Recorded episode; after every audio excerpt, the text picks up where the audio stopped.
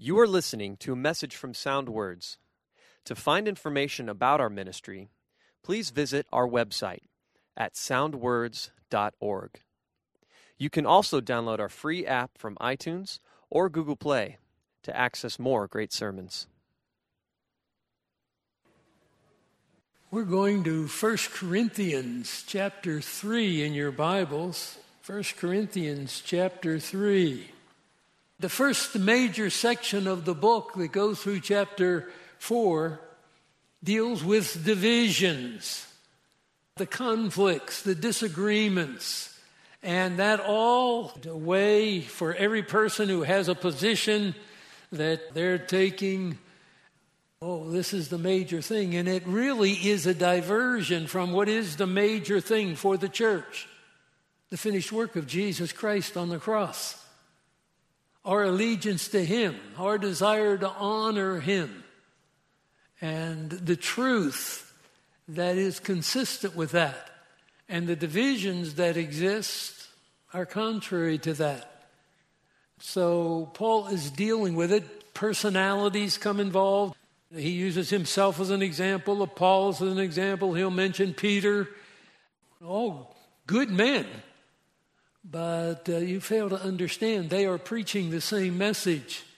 So the divisions are contrary to God's plan. It's a denial before the world of what God has accomplished for us in Christ Jesus. In verses 5 through 9 of chapter 3, we look through the first nine verses, but in verses 5 through 9, we noted six points we pulled those together in summary, and let me just mention them to you as we begin our study today. In 1 uh, Corinthians chapter 3, we begin with verse 5. The Lord gives certain servants to be instruments through whom some come to faith in Jesus Christ. And that was in verse 5 of chapter 3. So you see where the attention gets drawn here the Lord gives certain servants. There's one Lord, there are many servants. And He's used some of them to bring others to faith in Christ. Secondly, God's servants have differing responsibilities, but it's God who produces the growth. So the initial salvation, the growth in that salvation, ultimately comes from God. So God gives out the responsibilities. So why would we be dividing over it? We're to be united in our commitment to the Lord and what God is doing, not dividing among the different responsibilities given. We recognize that, we appreciate it, but it's God who produces the growth. Otherwise, nothing really is happening spiritually. Number three, it's not the servants who are significant, but God who causes the growth. That's in verse 7.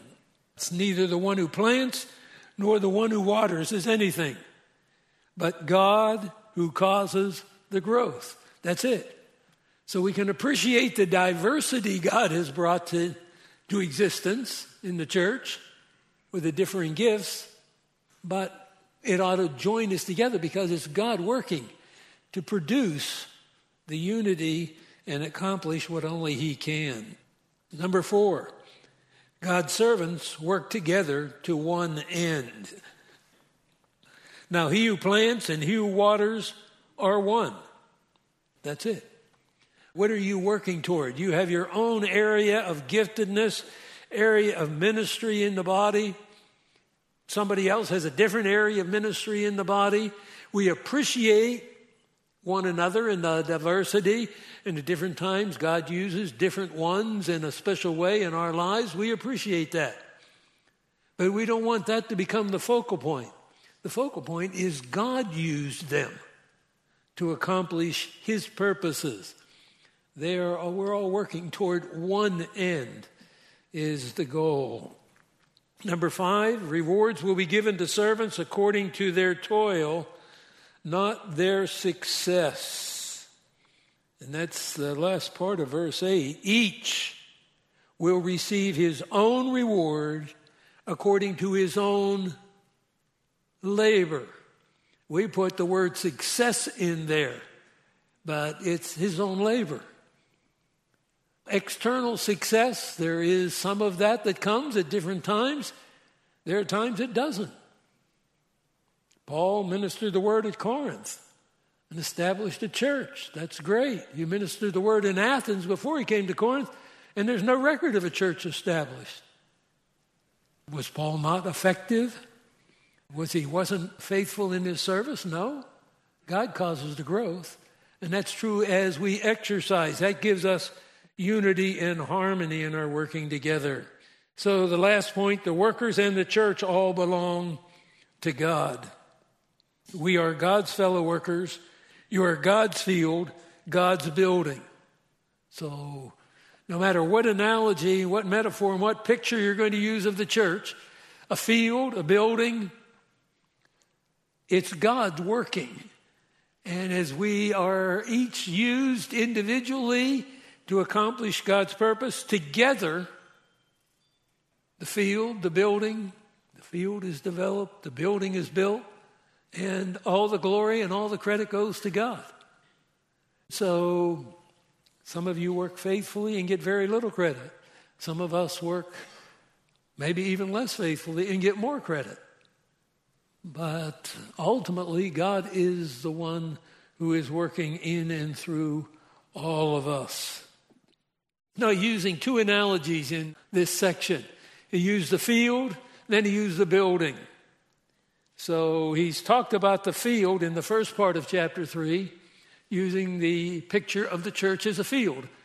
And the different workers all contributing what God has gifted them to do but God is producing growth.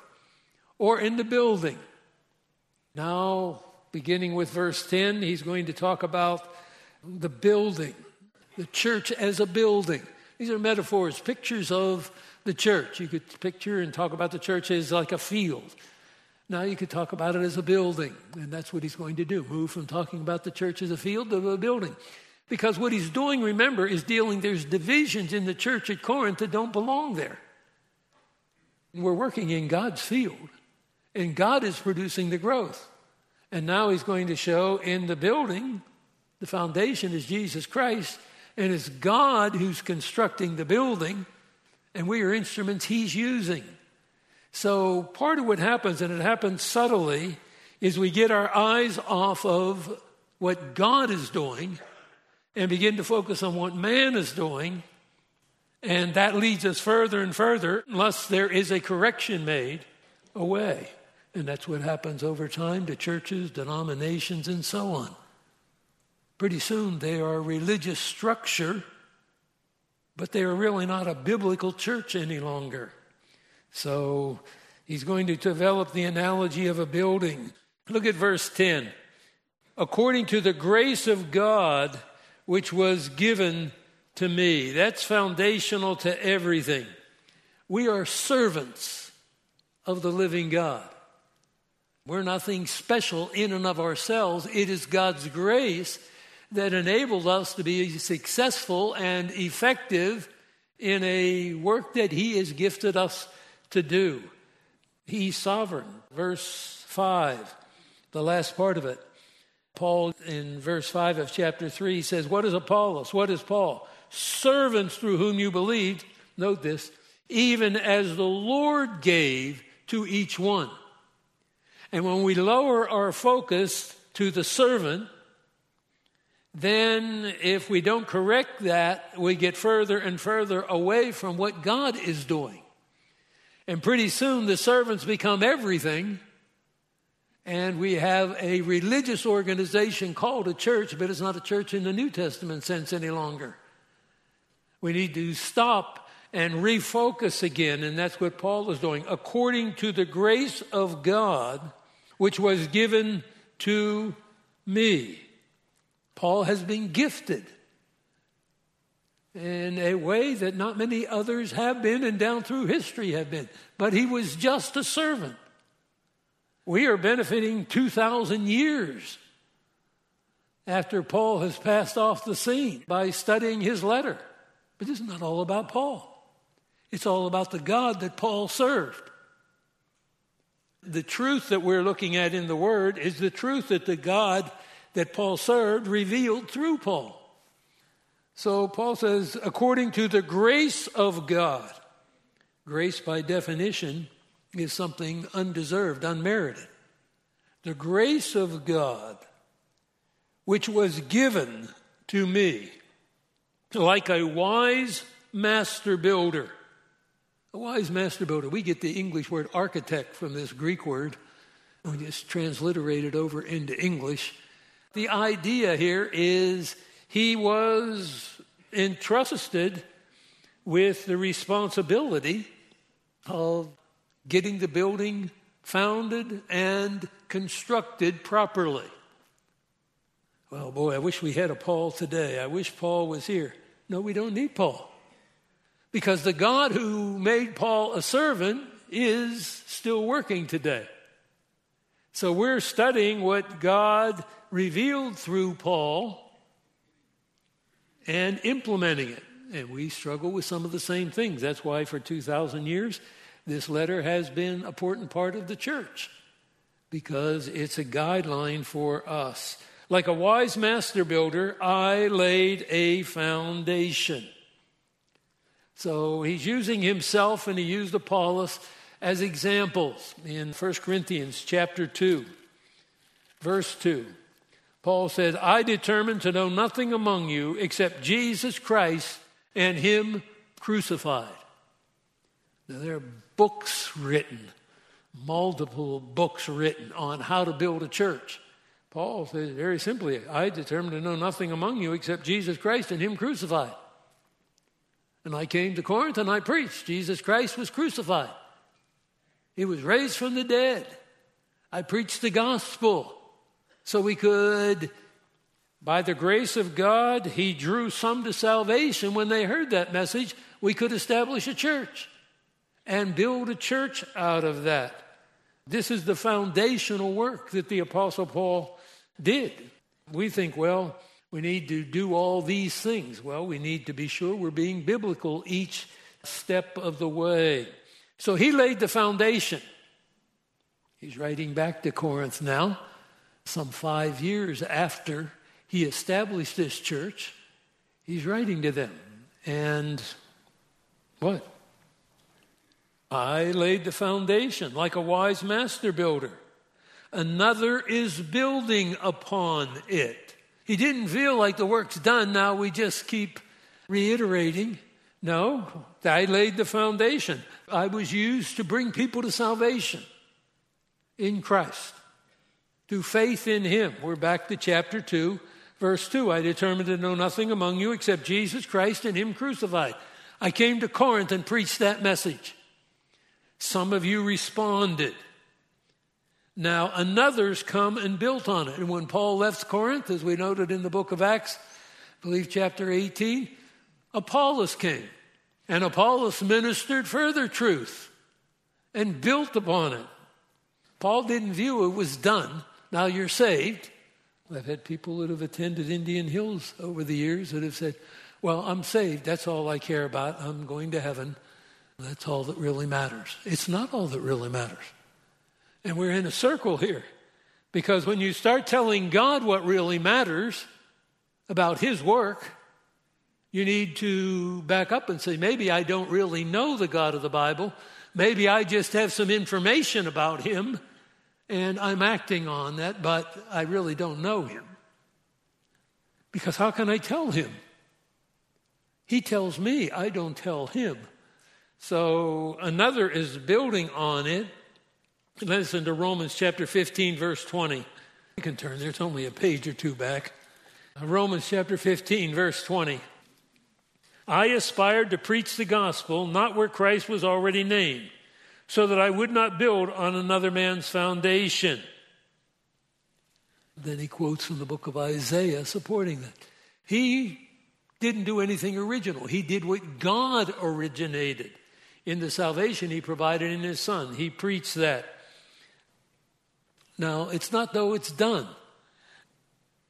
And we're going to build on that. The builders will be no different than the one who laid the foundation. He's one who by the grace of God given to him. I laid a foundation, another is building on it. Each must be careful how he builds upon it. So we don't want to lose sight of the vision. And this is an ongoing problem. The letter to the Corinthians was recorded in our scripture as part of our completed scriptures so that we would learn from it. We've had divisions as a church the many years I've been here. Some of them maybe I caused, some of them were caused by others. But the fact is, what happened when we had division? Well, number one, we have to look is it really doctrinal? Many years ago, I've shared this with you. I took a whole week out. The secretary made appointments, and people came to see me through the week why they were leaving. And, but they always said, well, it's not doctrinal. It's not doctrinal. It's not the teaching. Now, we don't want to debate about that. Well, then what is it? and the Lord moves people on. That's fine. But we need to be careful. Each man must be careful how he builds upon it. The end of verse 10. That's crucial. We must be careful. If the Lord is leading you, this is not the only church in town. He may lead you out of town to another church and another place. But I want to be careful that I not lost my perspective because if I do, then I leave and I take that lost perspective with me, and pretty soon I'm further away from the truth than when I left. I want to be careful. I'm leaving. I believe God wants me in another work.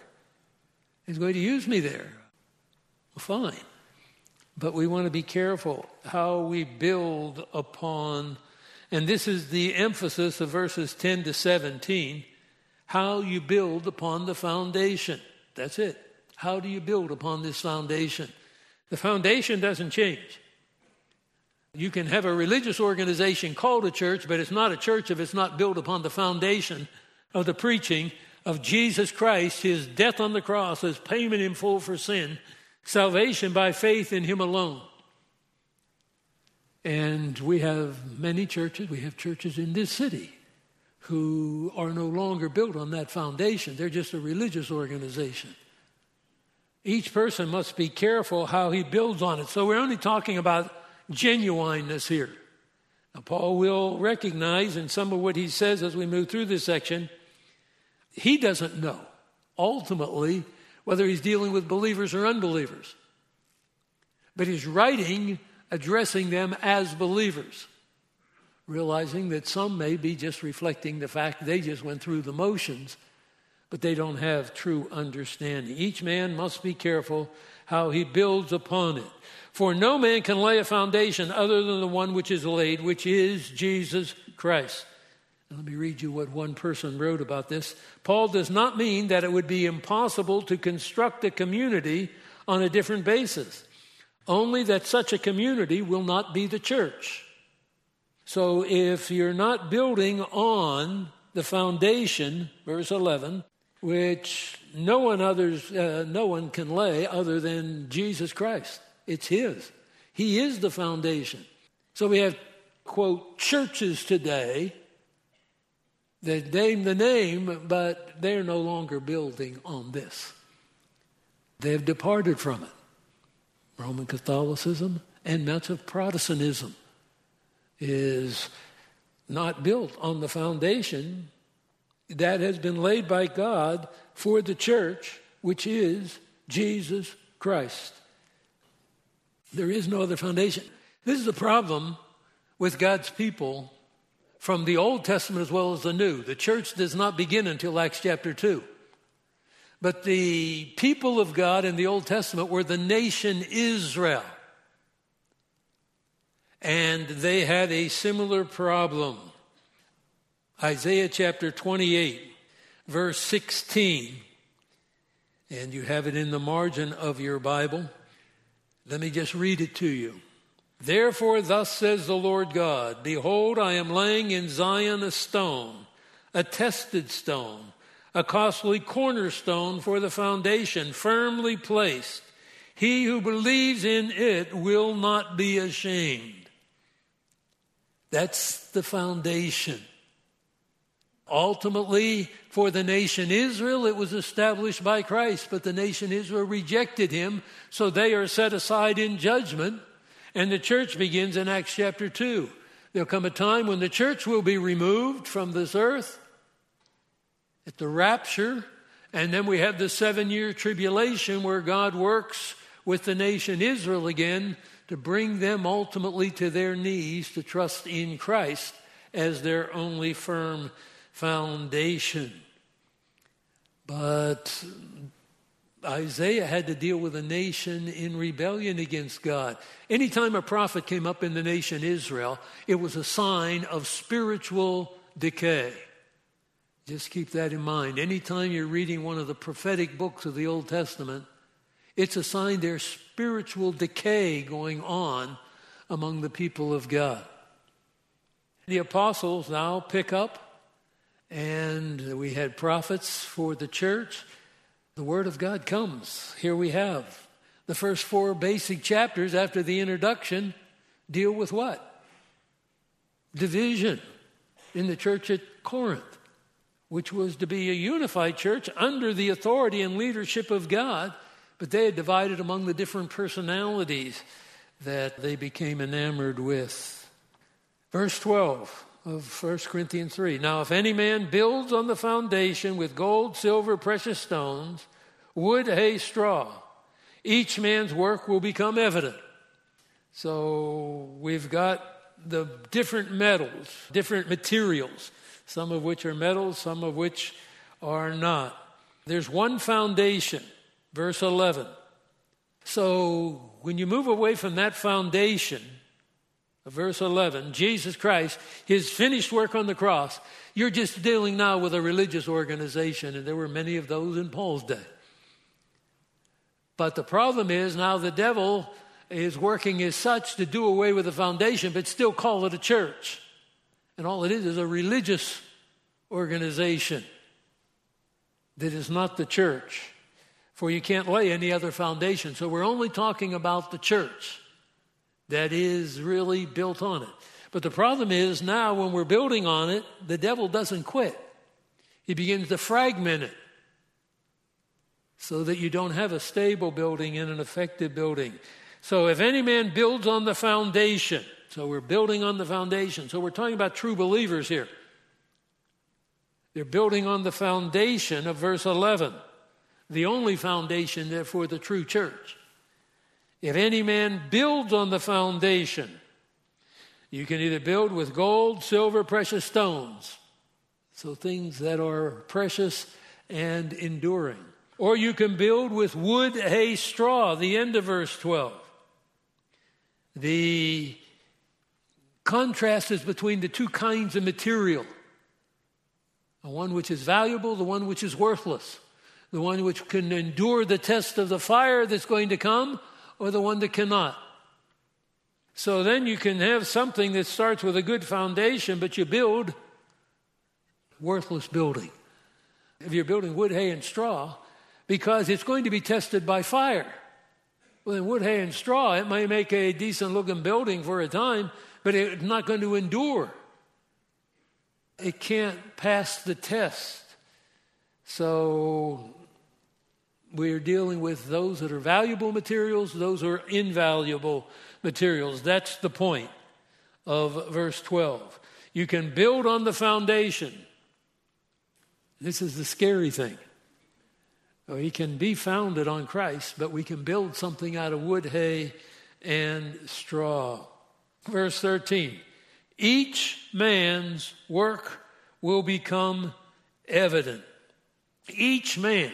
So there's a corporateness and there's an individualness, individual aspect to this. There is the church, which is the body of Christ, manifest in local churches like the church at Corinth that Paul wrote to. But each man's contribution to the develop of that church, each person will be individually evaluated as what they contribute.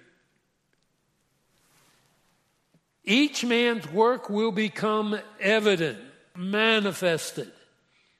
This is, uh, you read the commentaries on it. Here's what one said Even where the foundation is Jesus Christ and Him crucified, there is the danger of later shoddy workmanship and inferior materials.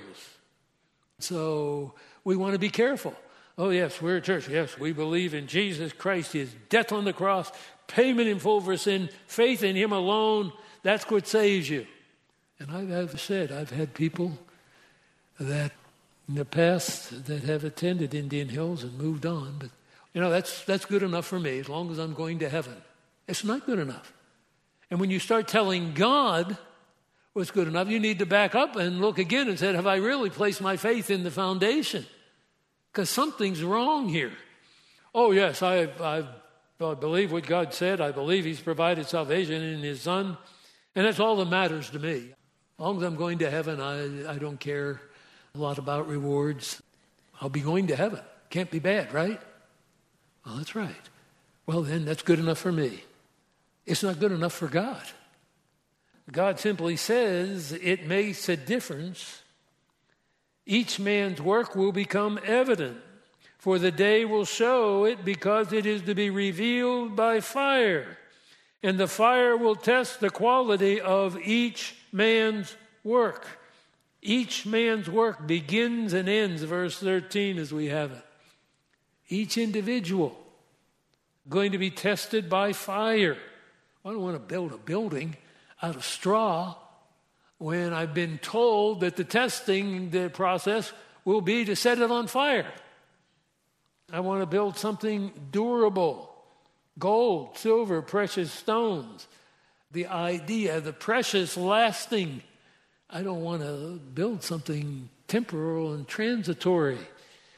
The fire will test the quality of each man's work. This is not to determine your eternal destiny. That's if you're building on the foundation. If you don't have this foundation for your life personally, as well as corporately for the church, you have nothing. You can attend here, you can attend here, be born here, raised here, die here, have your funeral here, and spend eternity in hell. Nobody said going to a church. You has to be placed into the body by one spirit. We've all been baptized into one body. Without that, you have nothing. That comes through personal, individual faith. Now I'm responsible individually for the part I contribute to the growth of the body. That's the each one, each man's work will become evident in verse 13 because it will be tested by fire. This is the rewards. Back up a few pages into Romans again. Romans chapter 14, verse 10. Why do you judge your brother? Or you again, why do you regard your brother with contempt? For we will all stand before the judgment seat of God.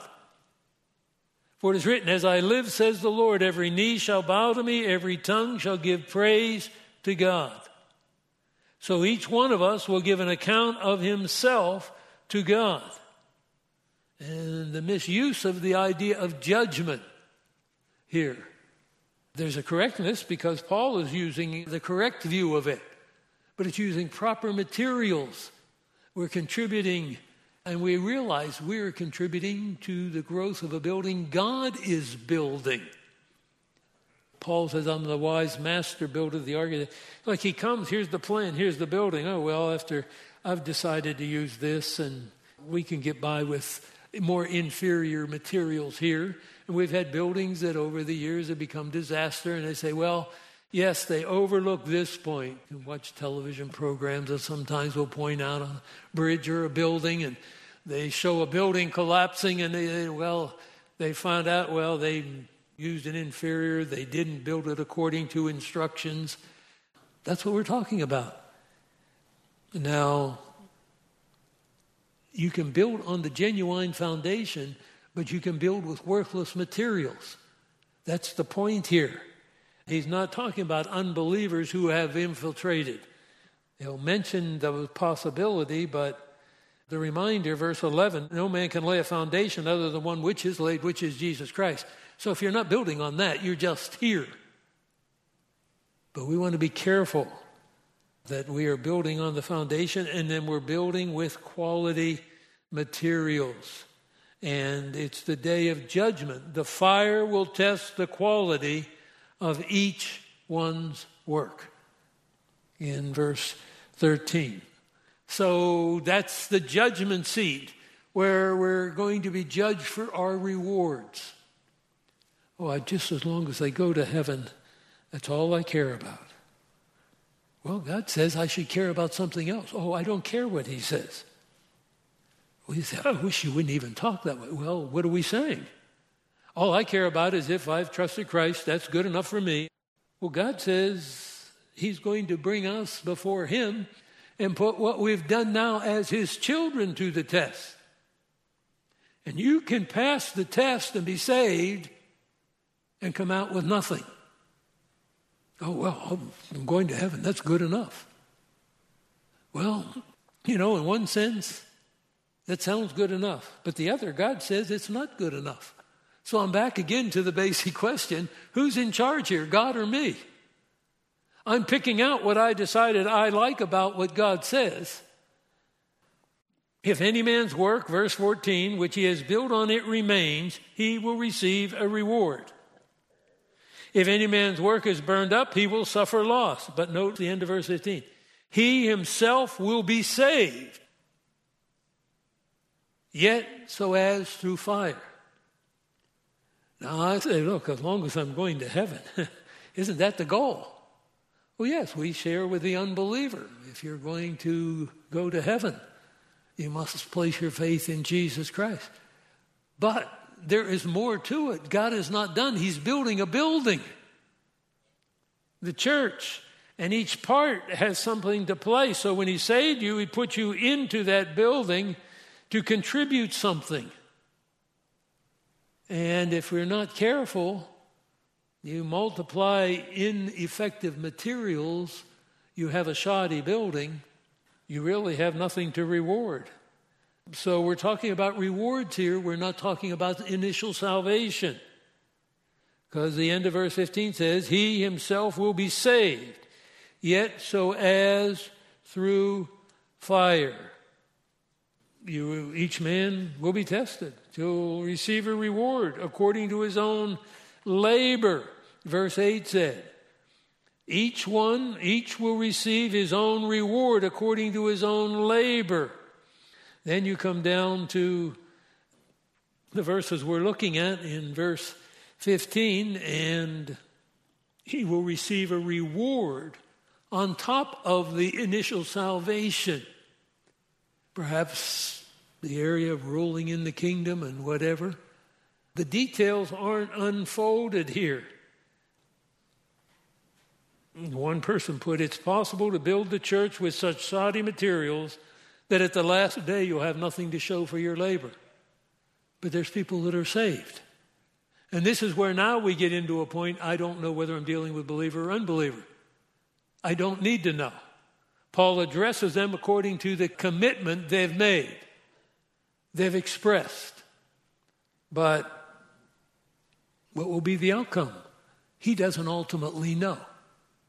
He can warn them, but ultimately only God can do the judgment.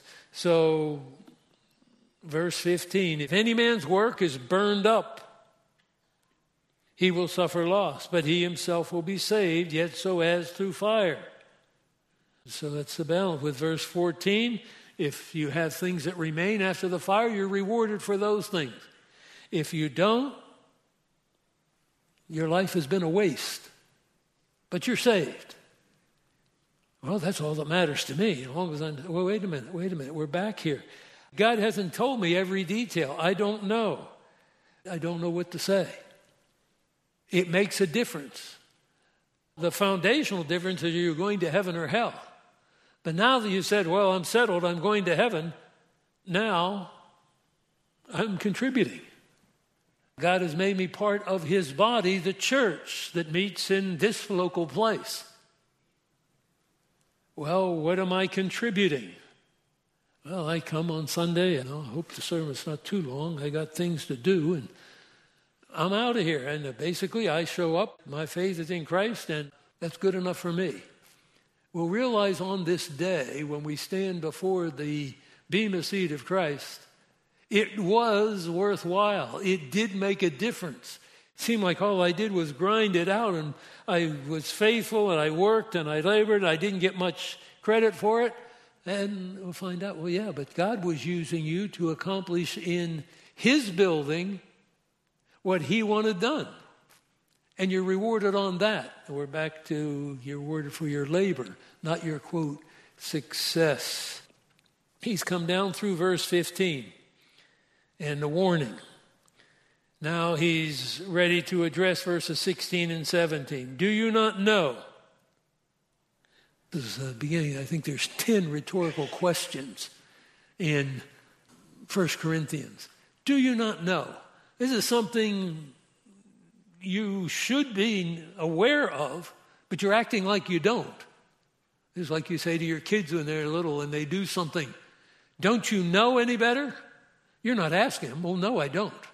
Well, that just gets them in deeper because, of course, they're supposed to know better. It's a rhetorical question. It's just a question that's driving home a point. So here is his question Do you not know that you are a temple of God and that the Spirit of God dwells in you? What don't you understand here? Oh, yes, I'm a child of God. I place my faith in Him. I'm part of what God is building then. I am both a contributor to the development of the building and I'm a beneficiary of the developing of the building because I'm growing. You are a temple of God. Now he's talking about the church here. Later, he'll, in the Corinthians, he'll talk about your individual body is a temple of the Holy Spirit. And that ought to affect your thinking about morality and how you conduct yourself. But here he's talking corporately that you are a temple of God and the Spirit of God dwells in you. We are something important. We are what God is doing in the world today. We, as a local church in this place, just like the local church at Corinth was. It's not the church at Rome, but it would be very much like the Church at Rome, and they could benefit from the letter to the Romans as the Romans could benefit from the letter to the Corinthians. Because what? There is one God, one Lord, Jesus Christ, one indwelling Holy Spirit in the life of each individual believer and in the life of the body that is meeting in this place. The Spirit of God dwells in you because you're the temple of God. Come over to Ephesians chapter 2. Ephesians chapter 2. Paul is talking about the church here, and verse 19 of Ephesians 2 You are no longer strangers and aliens, you are fellow citizens with the saints, are of God's household, having been built on the foundation of the apostles and prophets Christ Jesus himself being the cornerstone. Again, the picture here basically the same as we had in Corinthians, in whom the whole building being fitted together is growing to a holy temple in the Lord, in whom you also are being built together into a dwelling of God in the Spirit. So that's the same picture. You are the temple of God. The Spirit of God dwells in you. We're built on the foundation. We're studying the book of Corinthians, written by one of the apostles of the church. The apostles and prophets help lay the foundation, but Jesus Christ is the cornerstone. Similar picture, just a little different emphasis. In Corinthians, Paul is just talking about the foundation. The cornerstone is the key element in determining the layout of the foundation, as it originally was in Paul's day. And now you're being built. So come back to 1 Corinthians chapter 3. The Spirit of God dwells in you, in you as the church. Now, here's where we get, now we're going to move to possibility of unbelievers. Because he says in verse 17, if any man destroys the temple of God, the church, the place where God now dwells. The Holy Spirit dwells in each individual, He dwells in us as the church, meaning in this local place. So, verse 17 if any man destroys the temple of God, God will destroy him. For the temple of God is holy, and that is what you are. So now this becomes very key. What part am I playing in the development of the body? We've realized some people are believers in Jesus Christ, they're saved, their eternal destiny secure. But when it comes to being evaluated for rewards, it's going to be burned up. But we also have those who are, now these are not outsiders as much as insiders. They destroy the church. They're unbelievers who have infiltrated and dressed themselves, so to speak, to look like believers. But really, when it comes down to it, they're doing something destructive. And this is a transition that occurs, and we see it in some of our major denominations, being Methodist background. I could speak to that. What happens? Well, you get infiltrated and then pretty soon the infiltrators take over the building. And now it's no longer on the foundation because we've moved it over here. And it's just doing good things and getting together, singing songs. You know, the Lord's not going to send people to hell for eternity. What kind of God would do that? And pretty soon we're just building a religious organization. The Spirit of God dwells in you, the church. So that's what the true church is. Now, if any man destroys the temple of God, God will destroy him. Well, wait a minute. I thought it said that you would be saved. Verse 15, he himself will be saved. Now he says God will destroy him. And that's where we get into now. Some of these, they've crossed the line. They're destroying the church. Well, they're revealing their character. They're subjects of destruction. True believers will never be destroyed by God. But there are people who can be part of the church, and we're not careful, their influence begins to spread. But they will be judged by God. You can read the history of some of our denominations and individual churches within them. And I was reading a Methodist, since being a former Methodist, I mentioned, but from the middle 1800s.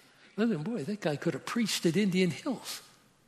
But now, over time, I shared with you when my parents got saved, not through the Methodist church, but the Methodist church pastor evidently was a believer. He sat there and cried with them. Oh, I know what you're saying. Oh, I know where you're going, but I can't do it. I have my retirement here. Well, so be it. So there are those who are true believers who are not contributing to the growth. There are those who are not believers. There are those who are believers who are not contributing to the growth. There are those who are not believers who look like believers who are actively destroying the church. Only God can sort it out. If any man destroys the temple of God, God will destroy him, for the temple of God is holy. It's the temple of God talking about the church because the Spirit of God dwells in the church, dwells in the individual. He also dwells in this local body. And that's what makes the ministry of the Word, His truth, effective in lives. Paul doesn't sort out who is who. He doesn't say, now this person is someone doomed to destruction. I don't know that Paul knew. He just a warning here. If any man destroys the temple of God, God will destroy him. You've crossed the line. Here, you're not building with poor materials, you're undermining the purpose. Ultimately, God will destroy him. Because I can't tell. There are people that have left here. I think they're solid, good believers, and the Lord leading them to another church. There are people I wonder about. Are they really saved? Are they really, did they really know the Lord? Ultimately, the Lord decides. Verse 18 Let no man deceive himself. Let me read you something what one commentator said before we move on. Paul assumes that the community can be destroyed by insiders, not by outsiders. The dividing line between poor building and destruction is not clearly marked out, making Paul's initial warning to beware how you are building all the more pertinent. If what you're doing is destructive, what makes you think you can fit under, well, I'm saved kind of idea? So, verse 18. In verses 18 to 23, he contrasts the world's wisdom and God's wisdom, which was the subject through chapter 2, chapter 1, verse 18, through chapter 2, verse 16. He talked about the world's wisdom and God's wisdom. And what is subtly happening, and it's happening in a major way, and it happens down through history, and it's happening in this country, that the world's wisdom is drawn in. We don't deny to start the truth of what God has said. But we act like now we have wisdom that we have learned from the world, and we're going to utilize what the world has, and we're going to bring it in and mix it. Not denying, oh, we, we believe everything you believe. And I've been in conversations with a number of people over the years. I was in a graduate program at a seminary. I finally went in and told the dean, I can't stay here. Oh, girl, we, you fit well. No, but I hold different understanding of God's word than you. Oh, that's fine because we appreciate, we need the differences here. And I finally told him, I said, You don't understand. I'm afraid if I stay, I'll become like you. And you know, to the very end, he was very nice, gracious. Well, let me just tell you, your place in this program will be open. If you change your mind in the next year or two, you just let us know. You'll be welcome back into the program. You go away, you think, is it me? Boy, he was so nice. No. And now that organism has gone much farther away from the truth. So, verse 18 let no man deceive himself. Be careful. If any man among you thinks he is wise in this age, he may be, must become foolish so that he may become wise. And we're back to what he talked about in chapter 1, verse 18 through chapter 2, verse 16. The wisdom of the world and the wisdom of God. And that's where verses 16 and 17, you bring up the issue. Yes, I'm saved, my faith is in. But there is a question are you really part of the destruction of the church and what God is doing?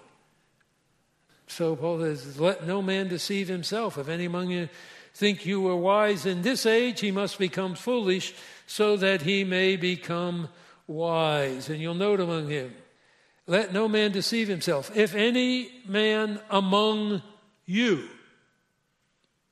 So they're talking about now the problem and the challenge to the church doesn't come from outsiders who might delude them, it comes from within. And people who claim to be believers and are accepted as believers, but they're not. If any man among you thinks he is wise in this age, he must become foolish so that he may become wise. I mentioned the seminary I attended for a while. They didn't deny the basic truth back in those days, 45 years or so ago. Now they're more open in what they reject of truth. What happens? If any man among you thinks that he is wise in this age, you think you're so smart, you need to bow and become foolish. I'm just placing my faith in Jesus Christ and his finished work on the cross. You're raised in this church. Well, you know, I'm smart. Oh, wait a minute. You have to become a fool from the world's perspective. He may become foolish, so he may become wise. For the wisdom of this world is foolishness before God, for it is written, He is the one who catches the wise in their craftiness. From Job chapter 5, verse 13. We won't turn there for time. And again, and now he quotes from Psalm 94 the Lord knows the reasonings of the wise, that they are useless. So then let no one boast in men. Danger. You know what happens is you get these smart, intellectual People who come in who claim to be believers and they begin to make an impact and an influence. Yeah, I could see, and we bred that with our message of Christ will be much more effective. And pretty soon we don't realize that what the wisdom of the world does is it ultimately destroys the wisdom of God. I mean, how do we get major denominations where they are today? Oh, well, they should have recognized that.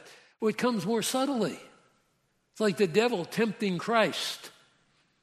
Well, doesn't the scripture say, cast yourself down and he'll make sure you don't hurt yourself? Well, yeah, the scripture does. Hmm, let me think about that. No. So the devil knows how to use scripture in an abusive way, in the wrong way. So we want to not lose sight of the fact the wisdom of this world is foolishness before God. And he quotes two Old because this is not new. The working of the devil is not new. His plan is not new. And he's willing to take time. So, for this church, the church at Corinth, the church at Indian Hills, 2,000 years later, I'm not going to just bring somebody in who denies all these basic doctrines. Of course not subtly bring in and wed the two. You know, world's got some wisdom here. We need to adopt the wisdom of the world. No, we cannot. And as soon as you think, well, now we fit in the world and the world admires us. World doesn't admire fools. You have to become a fool in the world's thinking. Well, we can have both. So let no one boast in men. For all things belong to you. Whether Paul or Apollos or Cephas, another name for Peter, or the world or life or death or things the present or things to come, all things belong to you, and you belong to Christ, and Christ belongs to God. What don't we understand? What do we want? We want to be successful. We want the world to admire us and look to us and say, there, yes. Oh, wait a minute. You uh, belong to Christ. Christ belongs to God. All things belong. Ultimately, I don't care what the world thinks. I don't care what the world has to offer. So, the subtle ways that these things infiltrate in, we've seen it in major seminaries, having uh, graduated from seminary many years ago. Uh, I can see. Would I recommend man to that seminary now? No. There were three seminaries. The Bible school I recommended, but the Bible schools have uh, all folded up now, pretty much. But what about the seminaries that, well, I don't think they'd recommend them. Because why? Well, you have to be viewed by the world as wise, or your degrees are not worth anything. So then we have to wed the wisdom of the world, and some men come through that, all right. Some men don't. So the deterioration continues. Trust that we as a church will stay true. We'll stay faithful to the word. The world may not admire us. The world may say, well, if you made these adjustments, you'd have a lot more people. Well, only God can change a heart. And then when He changes a heart, He changes the focus. We have to be careful that we don't begin to make adjustments because we have the truth and we're not going to deny the truth. We won't deny the truth, like the seminary I mentioned, like the seminary I graduated from uh, over time, adjustments, changes, and the evangelical schools that were recommended when I graduated from Bible college they wouldn't be recommended today. And we have another seminary, and then it begins to roll over. So they start another, and we're trying to fit into the world system with a system that is totally contrary to the world. That strikes you where you are. Maybe you come to this church because you think, well, my parents come here, I come here, and I'm fine because, you know, I come to this church and I don't do bad things. Well, have you really ever recognized you're a lost sinner without hope in the world, doomed to an eternal hell, and Jesus Christ's death on the cross is God's testimony to you that unless you place your faith in Him alone, you'll be condemned. Well, you know, I, I believe basically what my parents believe. That won't get you to heaven. You have to believe, whether your parents believe it or not, that Jesus Christ died on the cross, paid the penalty for sin.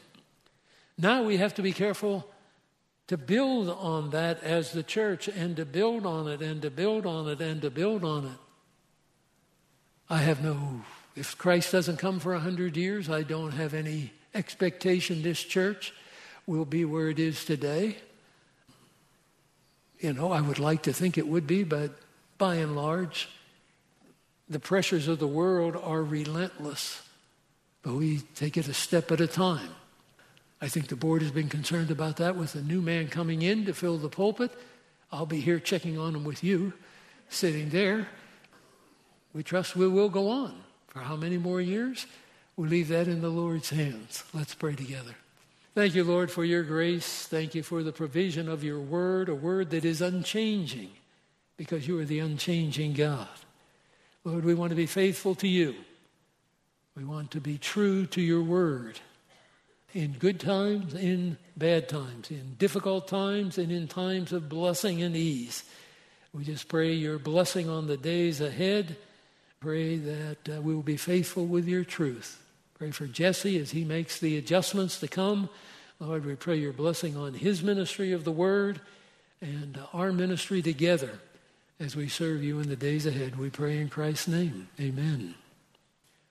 Thank you for listening to this message from Sound Words, a ministry of Indian Hills Community Church. Make sure to download our app from iTunes or Google Play for more messages like the one you just heard. If you would like to contact us, please email soundwords at ihcc.org or give us a call at 402 483 4541.